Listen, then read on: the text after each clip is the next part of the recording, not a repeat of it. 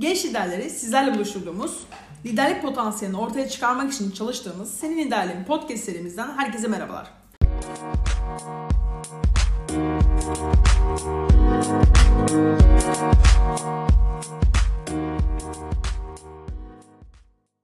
Ben Pınar. Bugün konuğumuz Mert'le birlikte sizlerle liderlikte etkili iletişimin önemi hakkında konuşuyor olacağız. Mert, hoş geldin. Nasılsın? Hoş bulduk. Herkese merhaba. İyiyim. Sen nasılsın? Teşekkür ederim. Ben de gayet iyiyim. Dinleyeceğimize kendini biraz tanıtabilir misin? Tabii ki. Ben Mert Karataş. 24 yaşındayım. Şu anda Manisa Celal Bayar Üniversitesi'nde elektrik elektronik mühendisliğinde okuyorum. Aynı zamanda AIESEC Türkiye'de marka tecrübesi ve pazarlamadan sorumlu direktör olarak çalışıyorum. Bugün de ben sizlerle Pınar'ın da birazdan bahsedeceği gibi etkili iletişim ve genel olarak iletişim becerileriyle ilgili konuşuyor olacağız. Teşekkür ederim. Tanışma çok memnun oldum öncelikle. Ben biraz daha bugün aslında etkili iletişim hakkında sen AIESEC tecrübenle birlikte bu özelliği nasıl geliştirdin? Günlük hayatını nasıl kullandın? Ve işte AIESEC deneyiminle birlikte gelişen alanlar nelerdir? Bunları öğrenmek istiyorum. İstersen biraz öncelikle AIESEC tecrüben kaç yıldır devam ediyor? AIESEC tecrüben hakkında konuşabiliriz. Tabii ki yaklaşık bir ay önce 5. yılımı doldurdum aslında AIESEC'te. Yaklaşık 5 yıl oldu. Tebrik ederim. Uzun bir süreç oldu.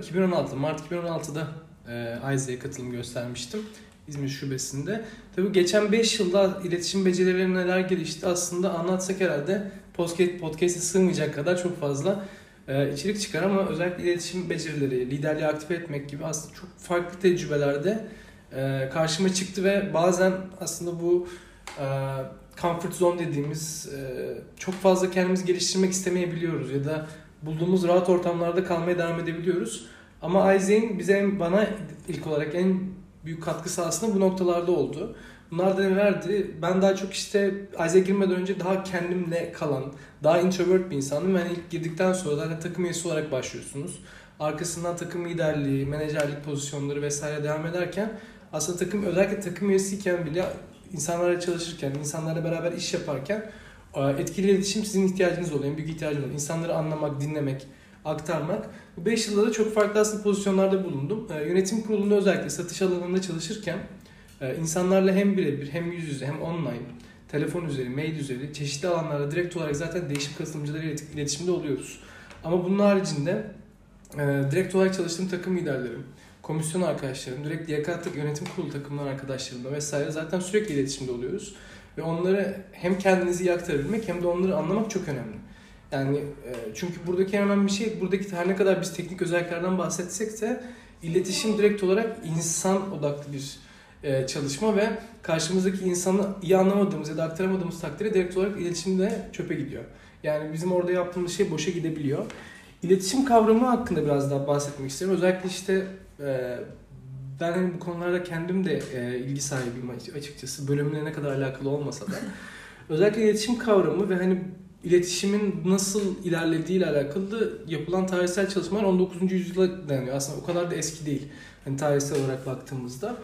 Ve etkili iletişimde önemli olan vermek istediğim mesajı ne kadar kısa ve ne kadar net verebiliyorum. En temel kısım bu oluyor. Ve etkili iletişim sağlarken de aslında her ne kadar biz etkili iletişim kurmaya çalışırken genelde tabii deneme yanılma yolunda çok fazla başvurabiliyoruz. Ama bunların tekniklerini çıkaran uzmanlar da var. Bunların dersleri de okutuluyor üniversitelerde, gerek lisans, gerekse yüksek lisans derslerinde özellikle. Ama en azından benim kendi tecrübelerimden çıkardığım etkili iletişimdeki ilk olay iyi bir dinleyici olmak. Yani karşımdaki insanın gerçekten ne yapmak istediğini anlamam gerekiyor. Çünkü bazen ifade ettiğimiz kelimeler aslında demek istediğimiz şeyler olmayabiliyor ya da hissettiğimiz şeyler olmayabiliyor. Bu konuda tabii şu anda özellikle online sürecin etkisiyle çok fazla belki o yüz yüze göz temasını sağlayamayabiliyoruz ama ağzından o kelimeler dökülürken o jest, mimikler, duygu ve ruh halleri aslında gerçekten büyük önem taşıyor. Karşımdaki insanın özellikle ne demek istediğini anlama noktasında. İlk olarak bunlarla giriş yapabilirim diye düşünüyorum. Etkili iletişimde ilk olarak iyi bir dinleyici olmak. Karşımdaki bana ne söylemek istiyor? Aslında söylemek istediği şey ne? Çekindiği bir şey var mı? Ya da çekinmiyor olsa bile kendini ifade etmene ne kadar iyiyse. Çünkü özellikle çalışırken buradaki üyelerimiz, AIESEC gönüllülerimiz de kendilerini geliştirmek için buradalar. Ve herkes de iletişim uzmanı değil AIESEC'ten. Yani üst bölümlerde bile aslında iletişimle alakalı challenge'larımız, sorunlarımız olabiliyor. İlk olarak bunları söyleyebilirim. Ben buna kesinlikle katılıyorum. Özellikle son noktaya. AIESEC içinde uzun süre, yıllarca çalışıyor bile olsan bazen gerçekten iletişim bir sorun teşkil edilebiliyor. Özellikle kendi adıma konuşacak olursam ben hızlı konuşan bir insanım ve bazen düşündüğüm şeyleri aktarmakta ve onu direkt böyle cümlelere dökmekte zorluk yaşayabiliyorum ki AIESEC'de ben 4 sene harcadım. Bu noktada çok farklı alanlarda deneyimlerimiz oldu. Yeri geldi beraber çalıştığımız insanlarla her gün iletişim içindeyiz. Yeri geldi gençlerimizle iletişim içindeyiz. Yeri geldi kurumsal alanda da firmalarla iletişim içindeyiz ama bir yerde dönüp baktığında gerçekten geliştirmen gereken alan sadece işte iletişim ve sadece süre gelen bir şey, kısa bir şey değil aslında geliştirmeye çalıştığın iletişim becerileri. Daha uzun süreler boyunca geliştirmen gerekiyor kendini ve bu konuya kesinlikle katılıyorum. Özellikle buradan bir alana da sormak istiyorum seninle. Online süreçlerden bahsettik. Gerçekten bir senedir AIESEC içinde ve pandemiyle birlikte tüm dünya gibi biz de online çalışıyoruz, remote çalışıyoruz. Bu noktada iletişim becerileri anlamında nasıl bir gelişme kaydettiğini düşünüyorsun? Organizasyon olarak iletişim becerilerimiz noktası nasıl bir gelişme kaydettiğimizi düşünüyorsun? Ben ilk olarak güzel bir soru. O yüzden teşekkür ederim. Biraz düşünmem gerekiyor. Düşünürken de biraz sesli düşüneceğim. Aslında hem faydası hem de yerine göre zararları oldu. Özellikle online sürece, çevrimiçi sürece geçmemizin.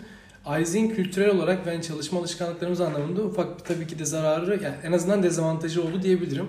O da şöyle, biz AIESEC'te organizasyon olarak beraber çalışma alışkanlıklarını, kültürlerini fiziksel olarak gerek kongrelerde, gerek işte beraber çalışma ortamlarında, işte cold call günleri, EP günleri, değişim katılımcısı günleri gibi birçok aslında farklı beraber çalışma günleri yaratmaya çalışıyoruz. Fiziksel kongrelerde bir araya gelmeyi, eğitimlerimizin çoğunu neredeyse hepsini biz fiziksel aslında yapıyorduk. Ve online süreçte biraz daha önce de bahsettiğim gibi özellikle jest ve mimikler noktasında ve karşımızdaki kişiyi direkt olarak anlama konusunda belli başlı zorluklar yaşadık aslında en başında. Ama daha sonrasında biraz daha bunları oturtmak tabii ki de birçok dış hayatta da birçok firmanın sağladığı avantajlar gibi aslında birçok toplantıyı çok daha kısa ve etkin sürede, yani biz 1,5-2 saat, 3 saat harcayabileceğimiz herhangi bir toplantı içeriğini efektif bir şekilde kullanarak 20 dakika, 30 dakika, belki 1 saat gibi birçok aslında karar alarak, birçok ileriye dönük adım atarak ilerletebildik. İletişim becerilerini ben mesajı veren kişi olarak kendimi ne kadar tanıyorum? Bu online süreçte de geçerli. Ben kendi ifade ettiğim şeylere hakim miyim? Karşımdaki kişiye aktarabiliyor muyum? Doğru bir şekilde ifade edebiliyor muyum?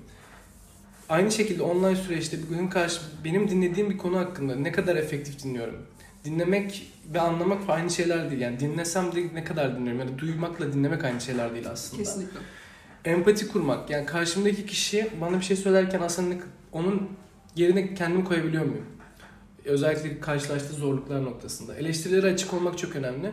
Yüz yüzeyken bazen bu ilk başta bahsettiğim bazen ağzımızdan çıkan şeylerle söylediğim şey, düşündüğümüz şeyler aynı olmayabilir. Ama ne kadar böyle olmasa eleştirilere açık olmak. Ve beden dili, göz kontağı, hitap, ses düzeyi. Her ne kadar fizikselden online'a geçerken aynı belli başlı dezavantajlar yaşadık desek de online süresi de çok önemli. Beden dilimiz olabildiğince aslında en azından üst bedenin bu online sunumlarda, online toplantılarda gözükmesi. Çünkü ben kendimi ifade etmeye çalışıyorum. Karşımdaki kişiyle çalışıyorum. Beraber bir iş yapmaya çalışıyoruz ve benim kendimi iyi aktarabilmem gerekiyor ki onlardan iyi bir alıcı mesaj alabileyim. Benim giden mesajımın ne kadar efektif olduğu çok önemli. Bu konuda özellikle tabii çok fazla yapılan çalışma var. Empati duygusunu geliştirme noktasında ya da empati ile sempatinin farkları gibi. Ama iletişim bir bütün aslında. Kelimelerin, seslerin, beden dilinden oluşan bir bütün. Bunu her ne kadar fizikselden online'e çevirirken, çevrim içinde biraz daha mı zorlandık diye düşünürken aslında bu da bir bütün ve biz bunu bu şekilde değerlendirip almaya çalışıyoruz. Çalışmalarımızda da buna dikkat etmeye çalışıyoruz.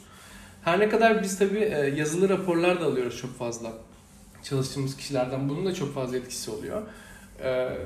Online'a geçişte yaşadığımız zorluklardan biri bu değil. Hatta avantajlarından biri de bu diyebilirim. Mimikler hala büyük bir, mimikler, beden dili, jestler hala büyük bir etken aslında. Karşımızdaki kişiye kendimizi anlatmaya, aktarmaya çalışırken. Bunu çevrim içine de yansıtmak önemli. Yani göz teması kurmak hala önemli. Her ne kadar çevrim içi süreçte biraz daha farklı. Göz teması kurmam için benim merceğe bakmam gerekiyor. Evet. Ve ben göz teması kuramıyor oluyorum. Ama benim konuşurken olabildiğince karşımdaki insanın ona direkt baktığımı hissetmesi gerekiyor.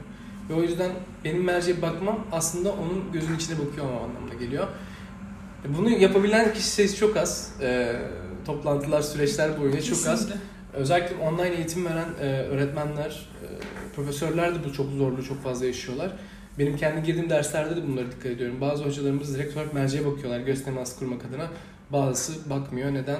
Bazısı dikkat etmiyor. Bazısı dikkat etse de çok kolay bir şey değil bu. Yani özellikle sunum aktarımında, yani yüz yüze dersleri düşünün. Yüz yüze derslerde bile hocalarımız bazıları göz temasına ve aktarmaya çok dikkat ederken bazıları o kadar dikkat etmiyor. Aslında benzer geçişler burada da hakim.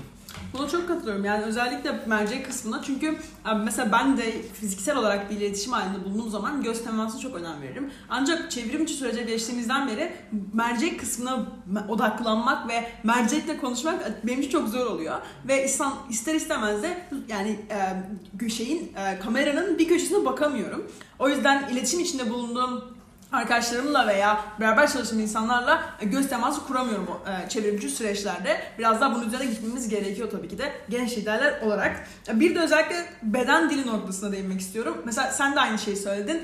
Biraz daha fiziksel gösterimizi online çevrim içinde taşımamız gerekiyor ama bu da insanlar için bir sıkıntı teşkil eden bir durum. Çünkü ister istemez alt bedenimizden de yararlanıyoruz ve alt bedenimiz oturur bir haldeyken üst bedenimizi beden dili aktarabilme olmak, Zoom'da gösterebilmek veya herhangi bir online platformda gösteriyor olabilmek çok zor aslında. O yüzden bir noktada bizim de bu alanda daha da gelişmemiz gerekiyor. Çünkü önümüzdeki süreçlerde bu dijital adaptasyonla birlikte gene de iletişimi fizikselde sürdüreceğimizi ve bütün her şeyimizi tekrar fiziksele taşıyacağımızı sanmıyorum ben. Belli başlı yerimiz çevrimçi kalmaya devam edecek. Çünkü bu sürece biz çok alıştık insanlık olarak. O yüzden bir yerde hepimizin bunu geliştirmesi de gerekiyor diye düşünüyorum.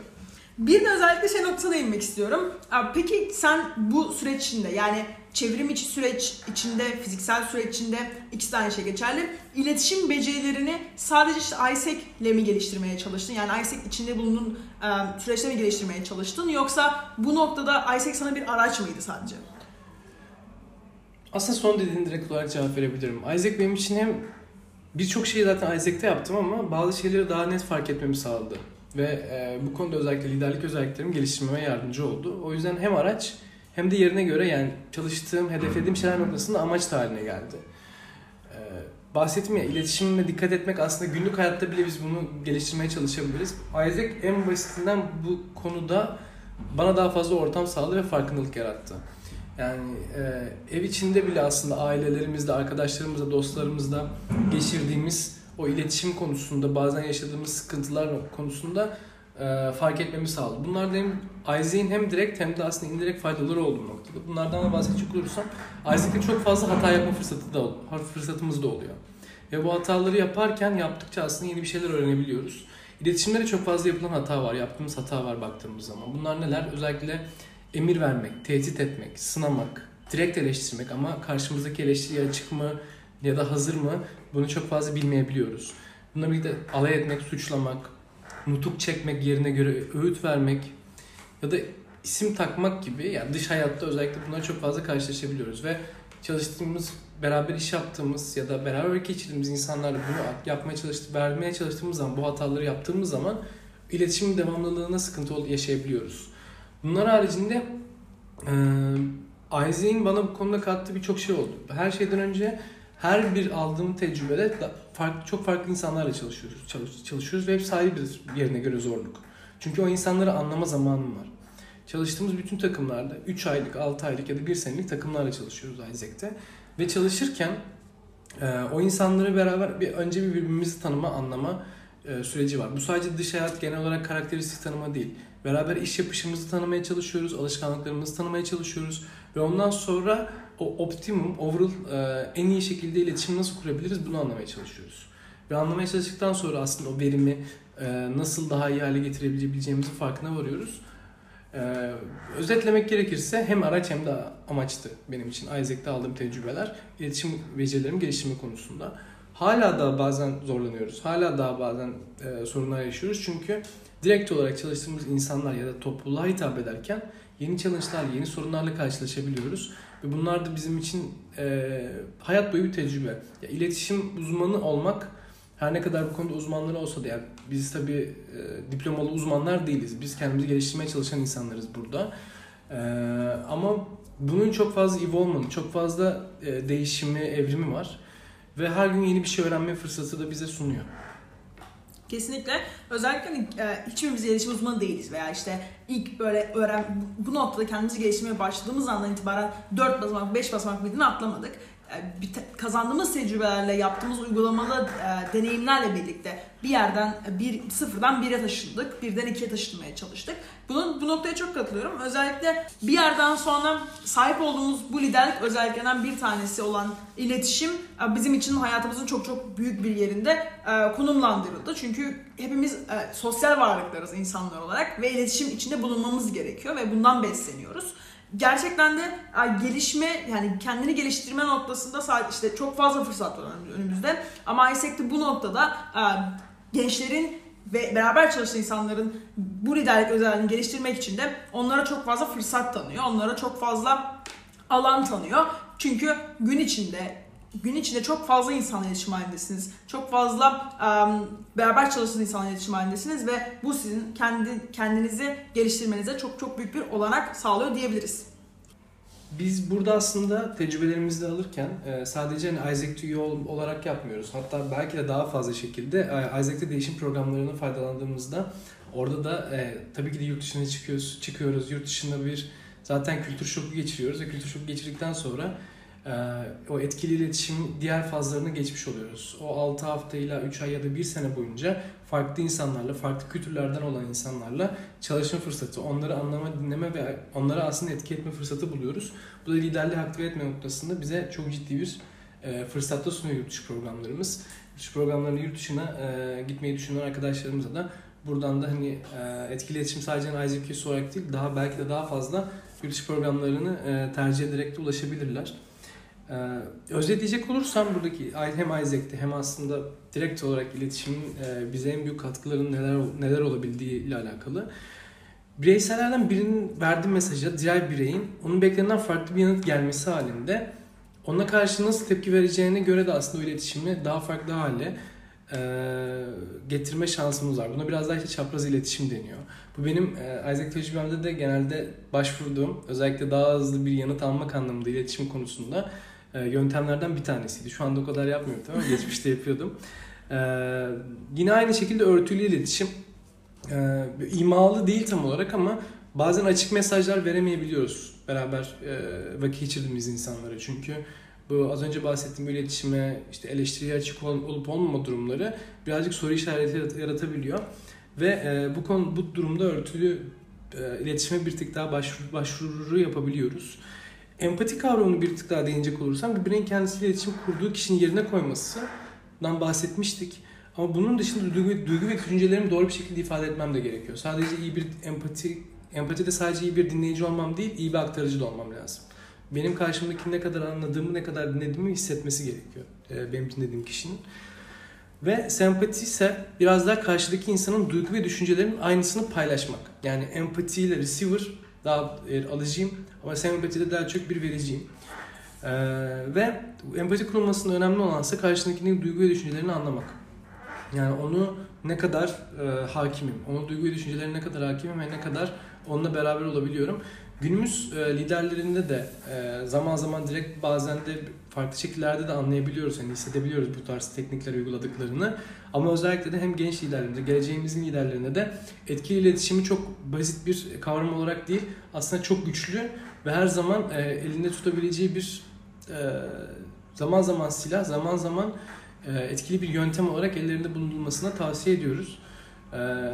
Herkese aslında etkili iletişim kurmakla ilgili daha fazla farkındalığa ihtiyacı var ve bunları geliştirmeye ihtiyacı var. Özellikle ülkemizde gerçekten etkili iletişimle alakalı daha fazla farkındalığa ihtiyacımız olduğunu düşünüyorum. Ve biz de gençler olarak bu sorumluluğu almamız gerekiyor ve bunları uygulamamız gerekiyor. Buna katılıyorum. Kesinlikle genç liderler olarak aslında etkileşimin önemini biraz daha farkına varmamız gerekiyor ve günlük hayatımıza da bu farkındalığı indirgeyip olabildiğince kendimizi geliştirmemiz gerekiyor. Çünkü iletişim sadece bulunduğumuz çevrede gerçekleştirdiğimiz bir biçimde bir kavram değil, hayatımızın her alanında gerçekleştirdiğimiz bir kavram. O yüzden bence genç lider olarak bu özelliğimizin üzerine biraz daha çalışıp fırsatları değerlendirip kendimize geliştirebilecek alanlar yaratmamız gerekiyor diye düşünüyorum. Ben çok teşekkür ederim geldiğin için. Seni tanıdığıma da çok memnun oldum. Ve bu konu üzerine, etkili iletişim üzerine konuştuğumuz için de çok çok teşekkür ederim. Ben teşekkür ederim. Ben de çok memnun oldum Pınar. Çok keyifli bir sohbet oldu. Dinlediğiniz için çok teşekkür ederiz. Umarım çok beğenmişsinizdir. Diğer bölümlerde görüşmek üzere. Sağlıcakla kalın.